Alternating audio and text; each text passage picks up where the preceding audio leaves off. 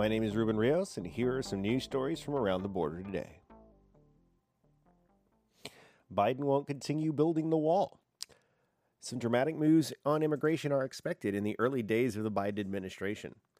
Uh, Joe Biden will likely use executive orders to reverse some of President Donald Trump's most controversial actions, including the building of the wall and rolling back moves that were a central feature of his administration and important to the Trump base.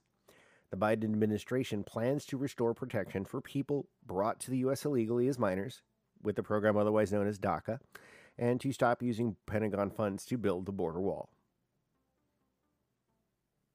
COVID continues to be an issue in El Paso. Uh, El Paso's temporary shutdown of non essential businesses continues for at least three more weeks under a new executive order issued by County Judge Ricardo Samaniego.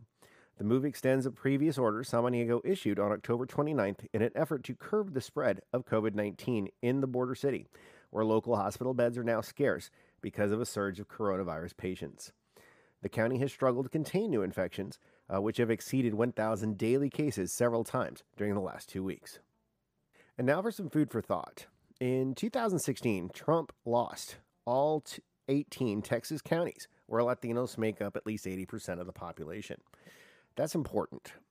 He lost all 18 Texas counties where Latinos make up at least 80% of the population group.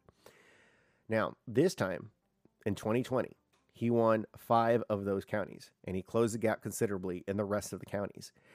The reason?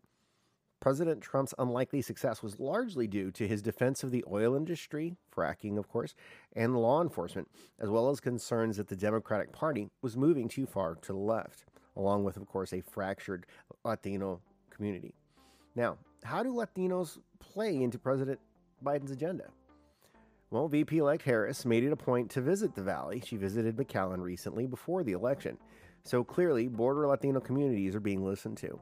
The question is, though, What's our message? It's food for thought. Um, I will continue watching for further news on the situation. As I find out more information, I'll make sure to pass it along.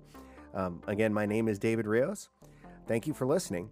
And in the words of William Faulkner, we must be free, not because we claim freedom, but because we practice it. Thanks for listening, and have a great day.